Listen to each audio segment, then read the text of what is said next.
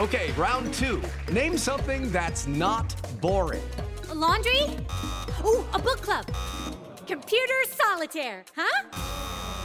Ah, oh, sorry, we were looking for Chumba Casino.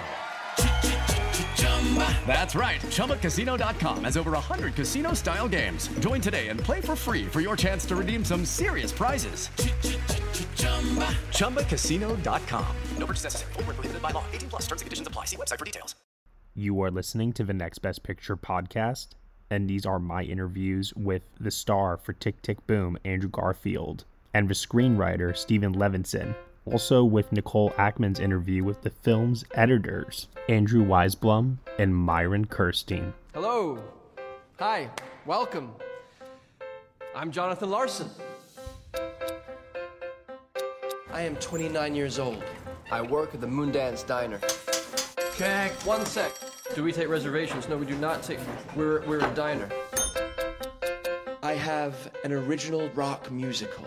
Hey, boy genius that I have spent the last eight years of my life writing. Getting out. You're gonna be rich and famous. And rewriting. Did you crack it yet? Oh, I'm getting so close. And rewriting. Can I hear it? Any day now. Eight years! And the time keeps ticking. Tick, tick. You need to ask are you letting yourself be led by fear or by love? Fear! A hundred percent fear. Andrew, thank you very, very much for taking the time to chat with me today. How are you doing? I'm good, man. How are you? Doing really, really well. I love getting a chance to chat with you, especially about Tick Tick Boom here. Um, I wanted to first start off by asking with the recent passing of uh, Stephen Sondheim, you know, Tick Tick Boom is so much about the legacy that one leaves behind, and your performance in this has given hope to young, aspiring theater kids everywhere. I think back to myself when I was 14 years old doing theater in high school, and how much a performance like this uh, would have meant to me then, and what it means to me even now. So, how do you feel about the impact that that's having on people? It's so crazy, man. Just as you say that, I just got a big chill through my body, dude. That's so crazy.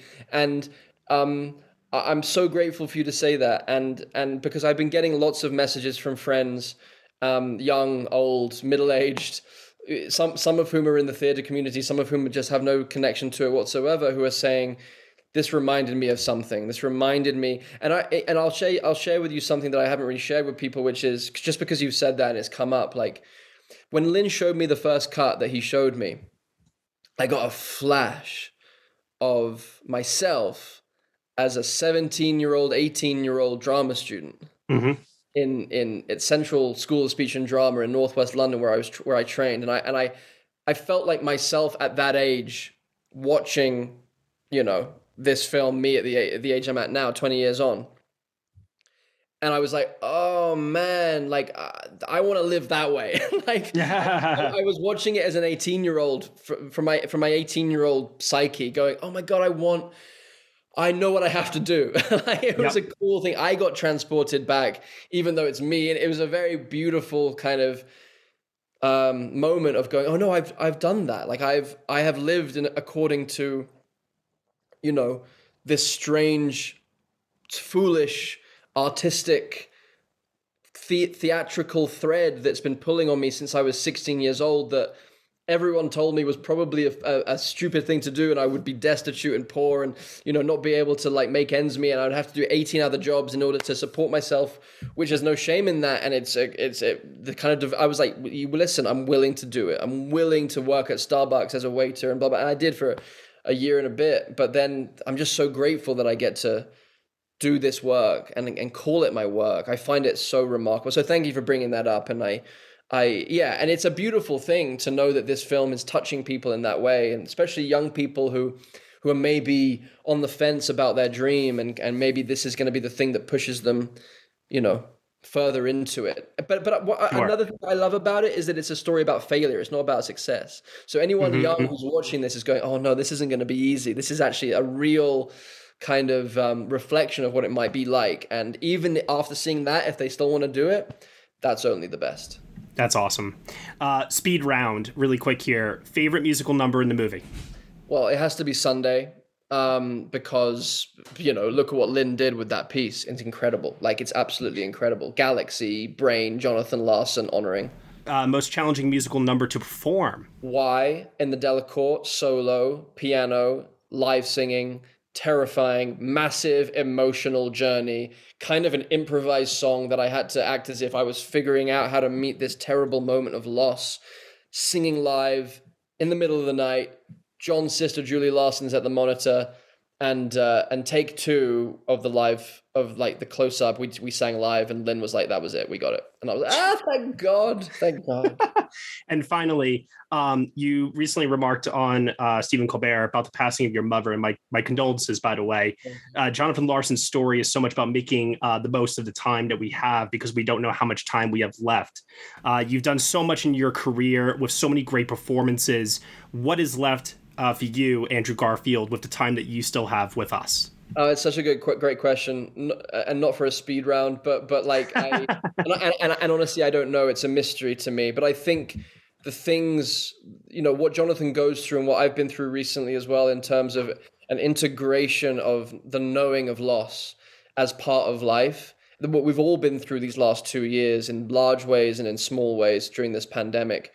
Um, I think the integration of that loss and the acceptance that life, if we if we if we are to live vulnerably, openly with our hearts, then we are going to experience loss upon loss and heartbreak upon heartbreak upon heartbreak. And I think the more we can accept that, the more that will define how we choose to live our lives. And it doesn't have to be clear. There's a it, but but i think holding that as a defining force is actually only powerful. So i'm i'm i'm willing to be guided by this new knowledge um, in a way that will lead me to places that I wouldn't have ex- um, expected because mm. you know I think you know best laid plans you know life's what happens to you when you're when you're making other plans and I think accepting death accepting loss is maybe the most important thing to accepting a, a great and meaningful big life well, thank you so much for your time today. I really appreciate it, and congratulations on an amazing, amazing performance. Thanks, man. I appreciate your time. Thank you. Take care. Bye. I don't know what the show is. Why do we play with fire? What if the workshop happens and nothing changes? What then, Jonathan? Maybe I'm just wasting my time. Do you know how many Jonathan Larsons there are? One. Why should we blaze a trail? There's not enough time. I went to three friends' funerals last year, and nobody is doing enough. I'm not doing enough try writing about what you know. Welcome, everyone, to the Next Best Picture podcast. Today, I'm talking to Myron Kerstein and Andrew Weisblum, the editors of the film Tick, Tick, Boom. Thank you both so much for talking to me today. Thank you for having us. So, first of all, I just want to say that while I love film, I do. Theater really is my first love, and I think that you all have created something really special with Tick Tick Boom that a lot of movie musicals aren't able to achieve. And so, as a former theater kid, I wanted to say thank you for your work on this movie.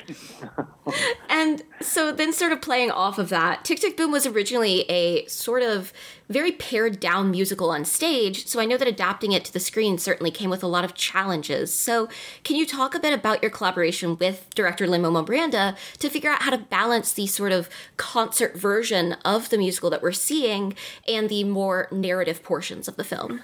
Um, well, a lot of it, the film was was made up of a, of a number of ingredients. There's the one man show, there's the three person show, then there's all the kind of autobiographical details about um, Jonathan Larson that both Lin and Stephen, the writer, found together through all their research, and they kind of made a collage of all that stuff. But it, it was a, it was natural for the piece to open up to an autobiographical story and and see how it reflected with his performance as it was documented.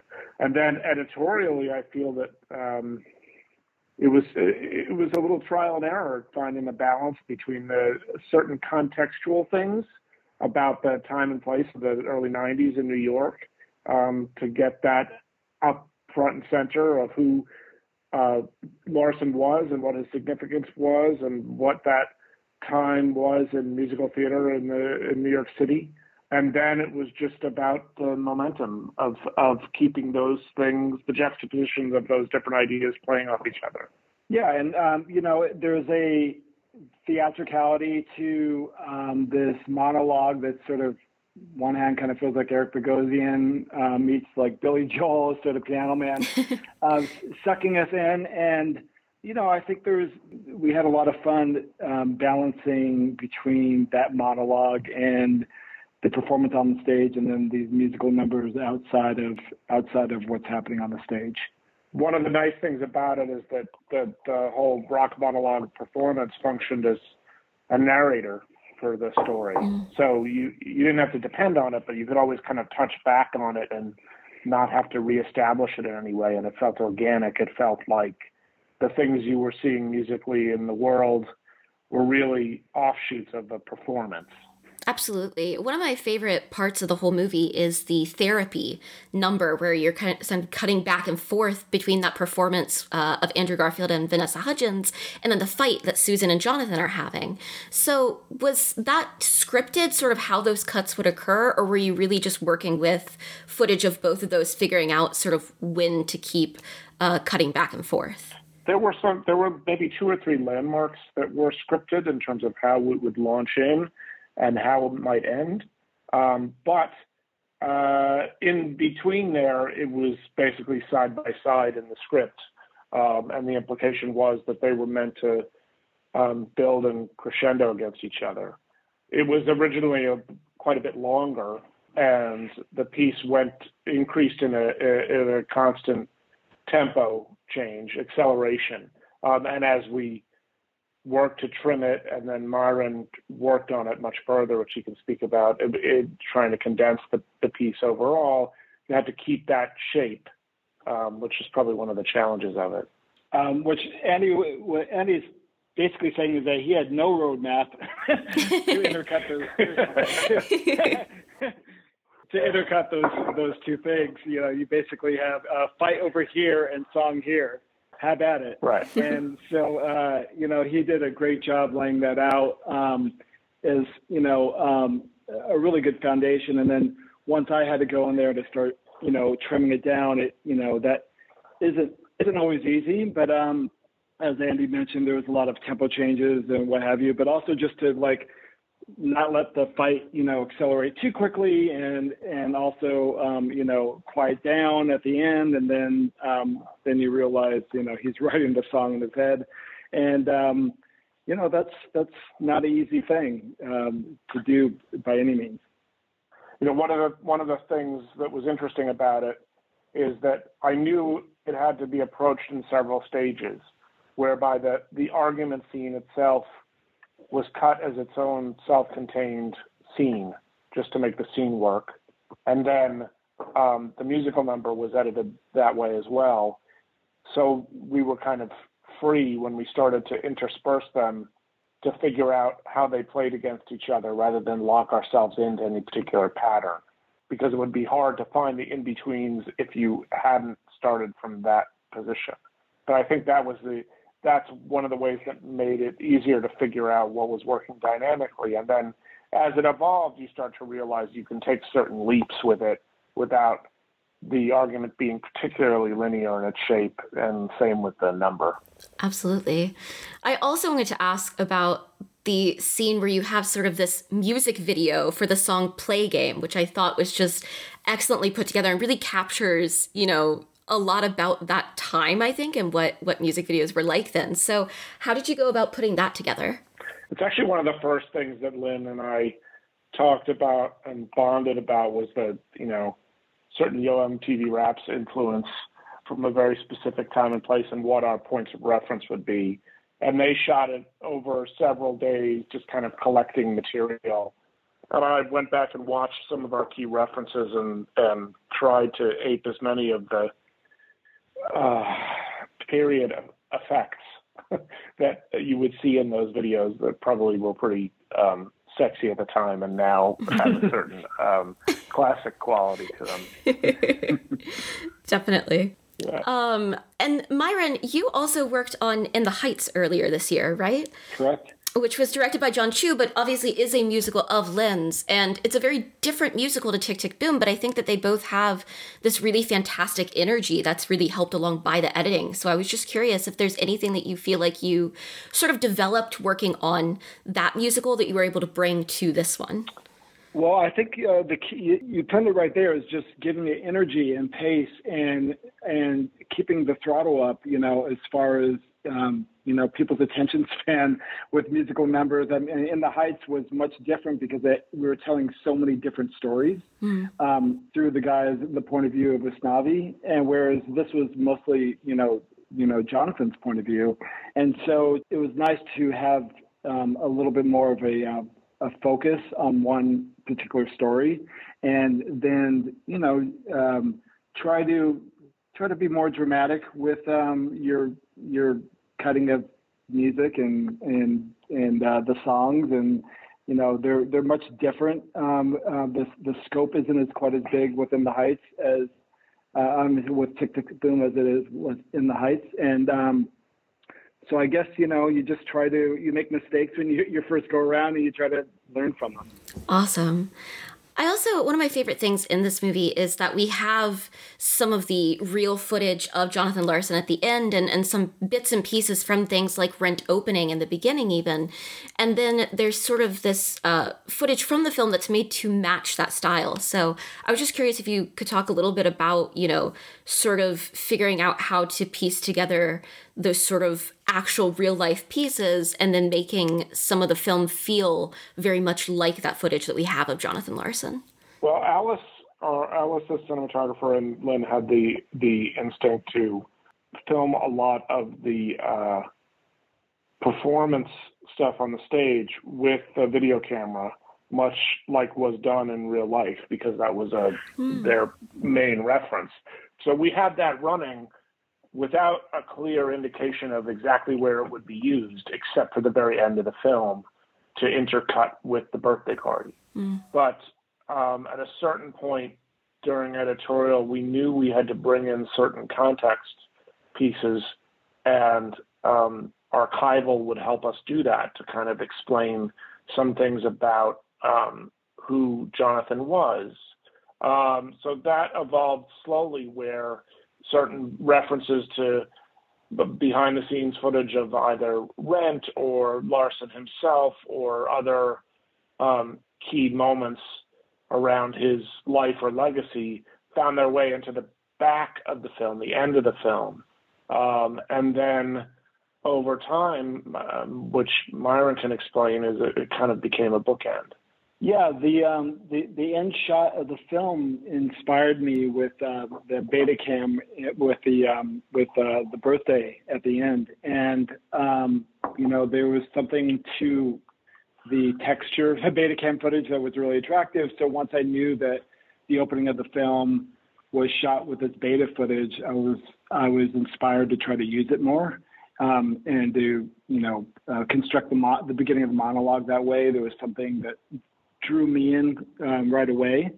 Um, of course, we had this beautiful, you know, 16:9, you know, um, footage to use as well. But I was just like, let's keep it really raw. And then once we had some time, we we figured that maybe we could throw in some archival footage as well as maybe shoot our own sort of um, almost like slice of life Betacam footage with Susan and Jonathan, the diner, and can kind of construct our, a little a little mini documentary that felt um, that you know would just draw us in a little bit, get us to like this guy, you know, give us give us a little context of his life before we, you know, start the musical. You know, one of the things that um, came up early on with Lin when we were talking and researching was um, I watched, he gave me some of the archival footage to watch, and I saw some of the earlier performance stuff. And I was really struck by how raw it was compared to what we think of with musicals now. Um, and, and it wasn't very, the performance wasn't particularly polished. It was just kind of energetic and alive, almost like early 90s unplugged feeling to it.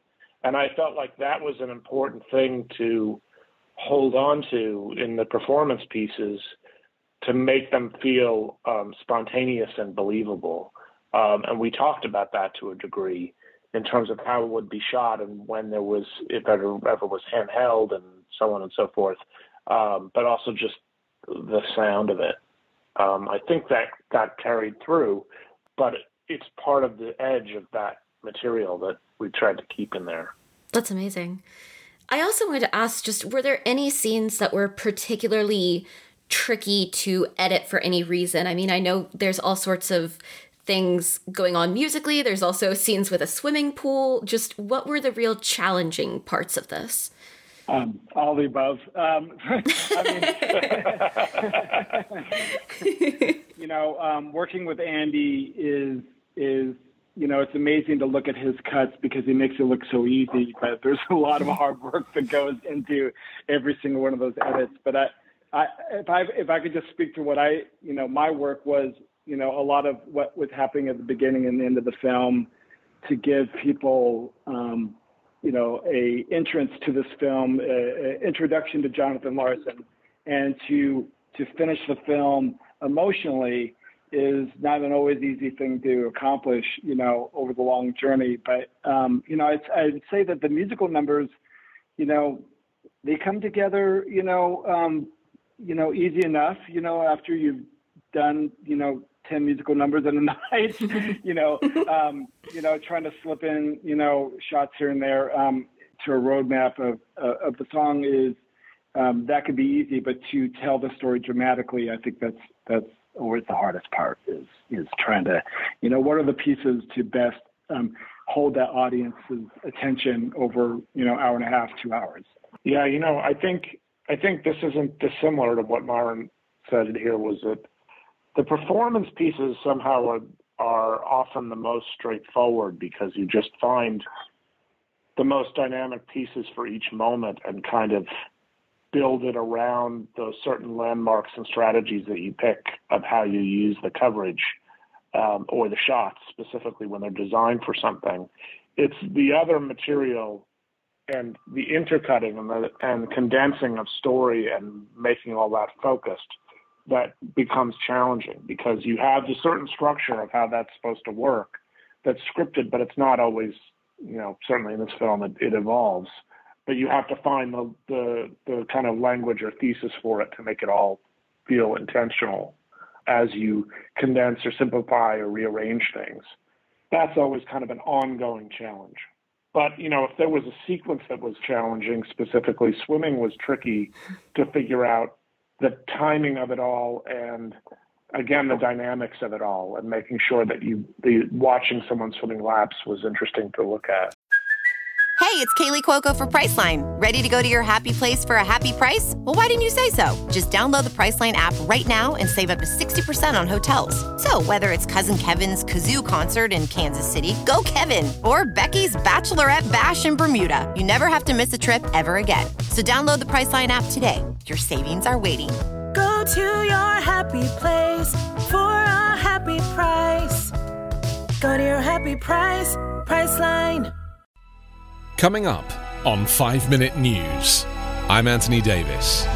You might think it's partisan because maybe it's critical of one side or the other, but it's not. It's just the truth. And I think that's also something that's kind of unusual for Americans listening to the radio or to podcasts because the news landscape in the States has been so partisan for so many decades. So, Five Minute News is verified, truthful, independent, unbiased, and essential world news daily. Well, I definitely think it came together really beautifully. Thank you. Uh, but just to, to finish up, I wanted to ask um, you know, Tick Tick Boom is largely a story about what it means to be a creative person and sort of the struggles that come along with that uh, through obviously telling jonathan larson's story. But i just want to say you know as as people who are in a creative industry yourself is it a story that you connected with? And, and what do you think is the the relevance of telling jonathan larson's story today? Boy I, I think it's really relevant to to myself and almost any artist or anyone who's trying to find their way through work. And you know that that it's you know, it's all about that grind, right? You have to keep, you got to kind of pull yourself up after failure and maybe working on something or, or working on a lot, a lot of things over five, ten, fifteen years and realize that it, you know, it doesn't come easy, you know? And, um, and I think that, um, you know, when I first watched the film, I cried like a little, a little baby because I because I yeah I just related to it so much about how you know if you just get a little kernel of validation from you know from him it was Sondheim, but you know to to just get give you just enough of something just to kind of get back up and start doing it again. And Andy and I have been you know between the two of us been doing this 20 30 years, and you know it's just one job after another where you just get better at what you do and um, and to see just to see the, the kernels of what was happening with Jonathan Larson, with him finding his voice, and that voice would then end up leading to Rent, and then that influencing people like Lin and many others to make you know the musicals of the future. Um, I don't know, it's very relatable. As a character, somebody who's just trying to find their voice in the world is profoundly relatable, not just to artists, I think, um, but also just as a as a character, I think it's it's something that all artists go through. All the struggles that he was he was enduring here, trying to figure out, um, you know, what's what's selling out, what's maintaining your integrity, how do you balance your your pursuit of your craft and your friendships and and relationships, and um, you know, when do you cut bait and when do you keep pushing? And finding mentors in your in your life who can support your art and that you end up you know passing it down and paying it forward to other people. These are all things that larson's story kind of um, amplifies That's fantastic. Yeah, I definitely agree. And I also cried like a little baby the first time I saw it. well, thank you both so much for talking to me today. To anyone listening, if you've not seen Tick Tick Boom somehow yet, definitely go see it. Or if you have seen it, watch it again. Um, but I very much appreciate you guys taking the time to uh, answer some of my questions. great thank, you very much All right, thank you. Have a good rest of your day. It would be a tragedy to give up what you have. Zero love, baby, don't say the answer. Actions speak louder than. No matter what. They speak louder. louder Keep going, okay? Actions speak louder than. Hey, how you doing today, Steven? Very well. How are you? I'm doing very well, very well indeed. Uh, it's been a very, very exciting uh, past couple of days and more exciting weeks to come as award season trickles on. so, Indeed. Yes. yeah, I'm here today to talk to you about your adaptation of Tick Tick Boom for the big screen. Lin Manuel Miranda making his directorial debut with this film, Yep. and you also had um, Dear Evan Hansen earlier this year uh, that was adapted from your own uh, stage production of Dear Evan Hansen. So that's you're having a, just a very exciting year all around. It seems. Well, thank you. Yes, it's been a it's been a busy year, but it, yes, very exciting. That's great. Yeah. Um, so, in regards to Tick Tick Boom, um, I would like to know since you know with Dear Evan Hansen, you had obviously the familiarity of writing uh, for the stage and creating it yourself. When you were doing Tick Tick Boom, I'm I'm curious to know like what is it like writing for the stage versus solely writing for the screen, and what's the thought process behind especially you know in the realm of a musical uh, how does one go about separating the two in terms of what will work best on the screen versus what would work best on the stage? Totally. I, I think, you know, when you're writing something for the stage, in a way there's there's less to figure out in terms of what you're actually seeing from moment to moment versus a screenplay that's that's all you're doing really is, is you're trying to uh, or at least this is how I think of it as you're writing a screenplay you're really trying to to walk the director and um, all of the designers and actors and everybody through through what this movie is going to be from moment to moment, scene to scene. What does it look like? Where are we? What's happening? Um, versus on stage, it's a little bit looser. It's a little bit. A song in a musical on stage can be five minutes long, and and nothing changes except for the actor walks down stage at one point. Versus in a, a film, you know, as uh, a producer friend of mine says, uh, they call them movies because they have to move, um, which is true. And and I think that's sort of the fun, exciting challenge of a screenplay for a musical is is how do you keep how do you keep it moving, not just literally, but how do you how do you keep the numbers kind of building on top of each other and, and never feeling static? And and how do you make each of them feel unique? And like um, you're you're using all of the resources that film can offer to to to capture something special in e- in each number. You know, with Tick Tick Boom, that was one of the really fun challenges was was taking all of these disparate songs and figuring out well what are we going to be seeing and how do we want to think about these songs? And and they're tonally so different and stylistically so different and so that allowed us to have a song like No More which is which is really a big fantasy sequence with all sorts of fun imaginative elements um, but also a song like Johnny Can't Decide which is a much more um, kind of subdued naturalistic song. And, and it's fun to just think of each one of those as its own challenge. Yeah, no, completely. And I'm curious to know how did you get the job of adapting Tick Tick Boom? Who who gave you a call? Was it Lin? Was it someone else uh, producing the film? Uh, like, how did you come on board the project? Yeah, I you know I met with Lin. My agent told me about it and and asked me if I have any interest in in doing it. And obviously, I you know before he finished the sentence, I said yes, obviously. um, and so you know I met with Lin, and as I spoke to Lin um, in our first meeting, I told him.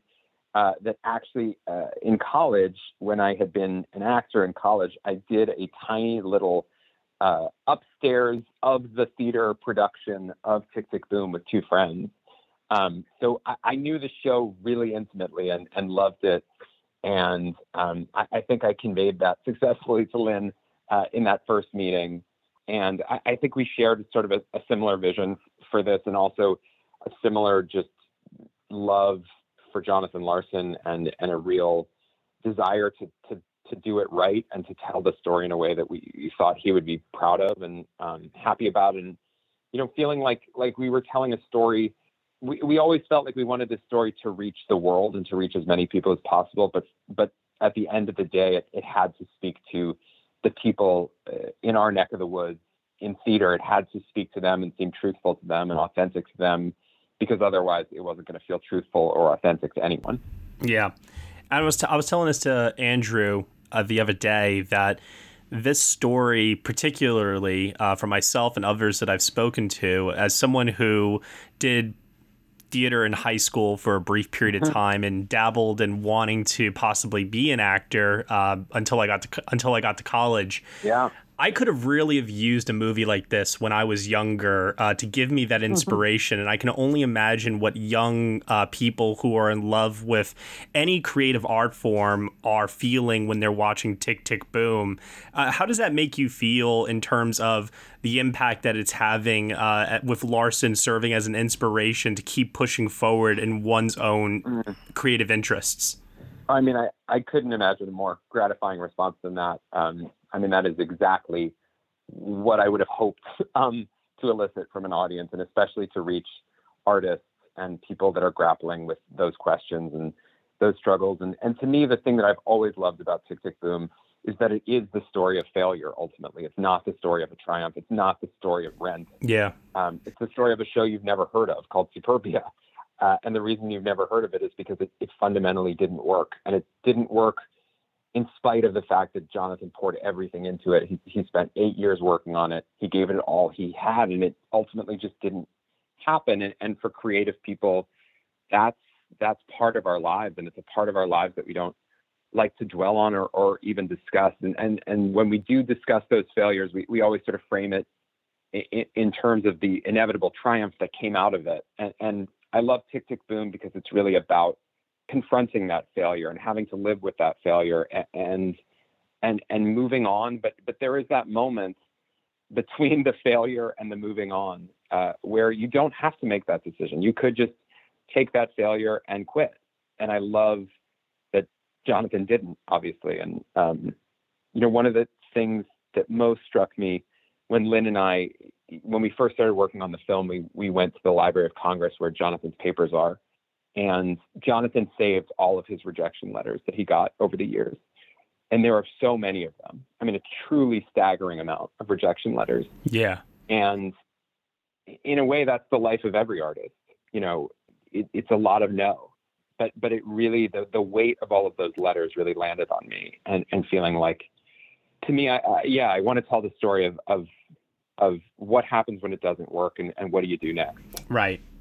You know, the the movie tells the audience up front in the very beginning that Larson dies young, uh, right when he achieves his greatest success. Yep. Was that an early decision to tell that information to the audience in the beginning versus what I, I imagine other films might have done, Mm. which is withhold that information and kind of hit you with a gut punch at Yeah. the end? You know, it was a really big struggle for us from the beginning. It was something that we, uh, Lin and I, talked about endlessly, Mhm. um, and really um, struggled to come up with the right answer. And you know, what we discovered in post, really, as we were starting to show the film to people and introducing audiences to it, is that there was just a huge qualitative difference between people who knew the story already of Rent and of Jonathan Larson and people who didn't. And the people who didn't just didn't get as much out of the film as those who did. And it felt like we were doing a disservice to the audience.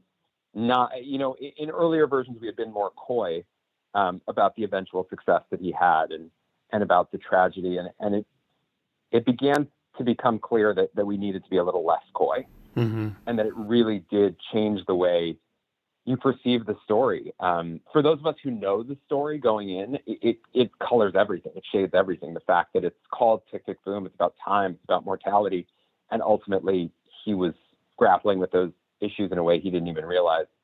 So that was where that decision came down. Basically, was was was to make sure that the audience had all of the tools that it needed to really fully understand the implications of this story. Yeah. And you must have done a tremendous amount of research, not just into Jonathan Larson's life, but also going through audio files, demos, Yeah. writings of all of this music that was made for Tick Tick Boom and probably other uh, works elsewhere. Anything that you could get your hands on to weave into the story that you were creating here. Absolutely. And one of the things that had um, struck me while watching this, and you said earlier that uh, Superbia was ultimately a failure. But man, when I see and hear uh, some of the work from it in this movie, I got to admit, there is some interest on my end to see a more finalized, fuller version of it at some point in the future. Do you think that will ever be possible? Well, I mean, you know, it's also it's one of those heartbreaking things about musicals too, which is like so many of the songs from Superbia are amazing and so many of the sequences are amazing, and yet the the thing itself never quite cohered. Yeah. You know, in the way that I find that a thing that is specific to musicals and it's why they're so maddening. You know, is they can have all of the right elements and yet still something about it just never quite works. I, I would love somebody to figure out how to make Superbia happen. Superbia is even more complicated than Tick Tick Boom. We had, I think we had five drafts to go on from for for Tick Tick Boom that we that we had, and Superbia there must be dozens uh, uh, over the years. Like he, and they're drastically different from one another to, to the point that you know there's a really interesting evolution in Superbia uh, as it as it kept not getting produced. It became darker and darker actually, and more and more sort of nihilistic until those last few versions are really really dark. Um, so you'd have to figure out kind of where to land. But some of that score is just incredible, and uh, that was actually you know one of the most exciting moments in making the movie was that day at the Library of Congress. We went to this tiny little listening room where you could put CDs on, and there was a CD of uh, a recording of a Superbia workshop, I want to say, Mhm. and we heard that song "Sextet," which is in the middle of the movie. It's that song, you know, anybody who ever has or ever will be, anyone will be there. That that song that kind of ties together the workshop, and we were sitting there and listening to it and just like Lin and I looked at each other and it was like, well, this has to go in the film. And and that feeling of I don't know that this had been heard since, you know, 1990. This this actual recording. I mean, some some archivists had listened to it, but but the world has does not know this music and and so to get to be able to put that out there was was one of the great thrills of making this movie. Yeah, totally. I definitely agree with you on that. And you have this narrative framing device which you use to tell the story of Larson on the stage, ultimately telling the story to a captive audience and we ourselves, the audience as well. and you're cutting back and forth between the two. And I'm curious to know how much of that uh, was figured out in post via editing, and how much of that was in the initial script. You know, most of it is in the initial script. Um, I have to say that was sort of how we always conceived of it was was that way. So it's not like the whole film was told on, on the stage and then we figured out the cuts. The cuts were in the script. Mm-hmm. So yeah, that was just sort of the way we we had always talked about it. We talked about movies like um, you know Hedwig and the Angry Inch and Yeah. all that jazz um, were two kind of touchstones for us in, in always wanting to kind of anchor it in that central performance. So yeah, that that was just sort of built in. Nice, nice. I love it. And then what would you say was, I know you mentioned earlier, um, obviously the bookend sequence of Jonathan Mhm. Larson's death was a challenge for you and Lin. Uh, but what would you say was the most rewarding aspect of getting to work on this project for you? I think the most rewarding thing was was getting to spend time in in Jonathan's world and in Jonathan's mind, and to get to put his story in my typewriter, basically, uh, to to get to write through those scenes and with those scenes, and um, the sentiment in the film of you know getting knocked down and picking yourself back up and and trying again and trying harder, and that the you know the life of a writer is to write all of those things are messages that you know uh, i'm partly telling myself uh, as an artist. And so it was it was constantly inspiring to get to tell that story and to to to live in this world. Yeah i, I think you know i felt this tremendous responsibility from the beginning Mm-hmm. uh, the fact that i knew i was sitting in a chair that didn't really belong to me. You know i was sitting where jonathan should have sat but that was also the thing that was most inspiring and the thing that kept me hungry to make it right was was knowing that that I had huge shoes to not even attempt to fill, but just to you know borrow for a moment. Yeah.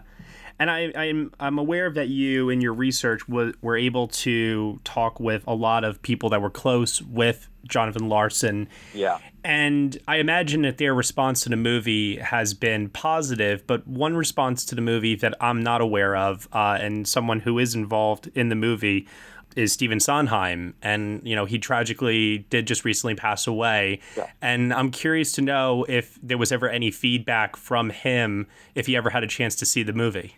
Yeah, well, you know, Lin Lin was very close with Stephen Sondheim, and um, so from the beginning, uh, you know, he looked at early drafts of the script, uh, or at least early drafts of the scenes that his character was in, Yeah. and gave feedback and thoughts and ideas. Which I mean, he never turned down notes from Stephen Sondheim.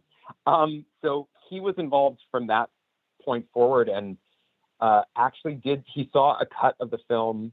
I want to say over the summer, and the only part that he quibbled with was was the voice was the was the message on the answering machine that he leaves at the end, which he said he wouldn't he would not have put it quite that way as we had it. And so Lin asked him, well, how would you put it?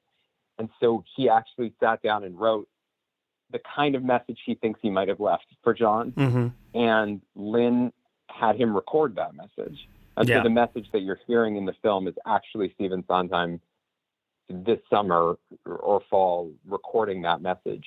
And so his voice is in the film, um, the actual Stephen Sondheim. And that is enormously moving to me. And, um, and it's, it's partly the sentiment that, that's, that he expressed in that answering machine message. You know, he has this phrase that he wrote, which is, he tells Jonathan, be proud. Yeah. I find that so moving and so simple.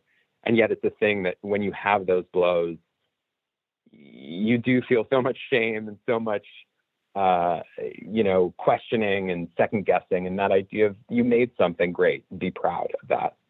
And so, yeah, I, I'm, I'm very gratified that he got to see the film. And I, th- I think one of the things that has become clear in, in the wake of his passing, if it wasn't clear already, is what an impact he had on the next generation of writers Yeah. and how much he gave back. And Jon was such a clear example of that. I mean, Stephen Sondheim was one of the very, very, very few people in Jonathan's lifetime that that responded to his music and that gave him the encouragement to keep going.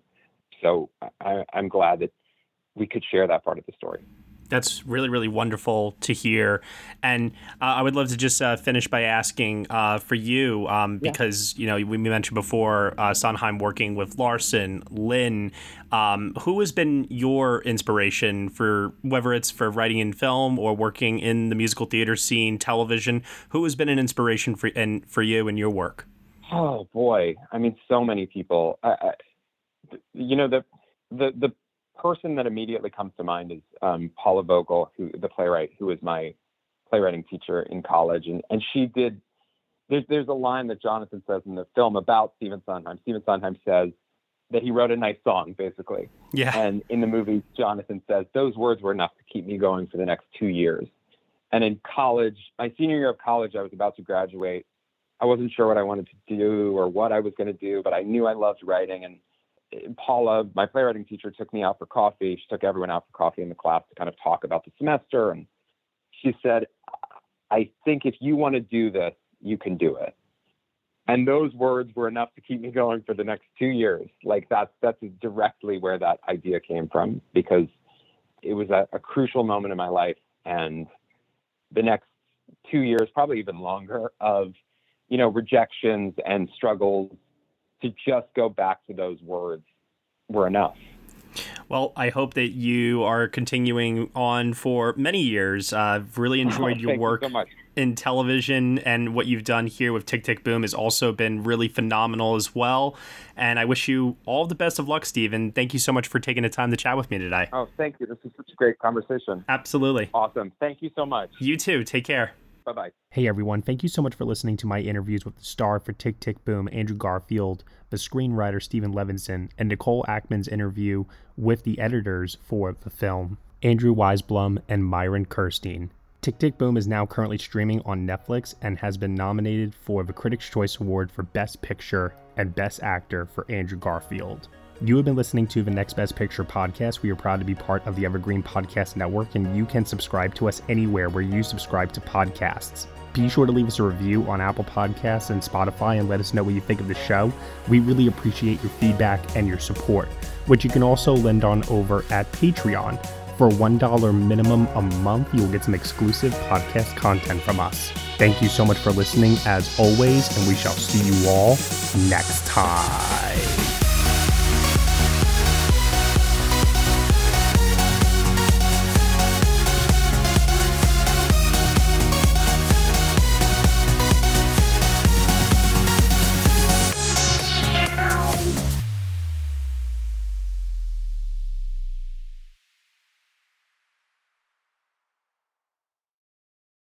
Guys, it is Ryan. I'm not sure if you know this about me, but I'm a bit of a fun fanatic when I can. I like to work, but I like fun too. It's a thing. And now the truth is out there. I can tell you about my favorite place to have fun Chumba Casino. They have hundreds of social casino style games to choose from, with new games released each week. You can play for free anytime, anywhere. And each day brings a new chance to collect daily bonuses. So join me in the fun. Sign up now at chumbacasino.com. No purchase necessary. Group. Void were prohibited by law. See terms and conditions. 18 plus.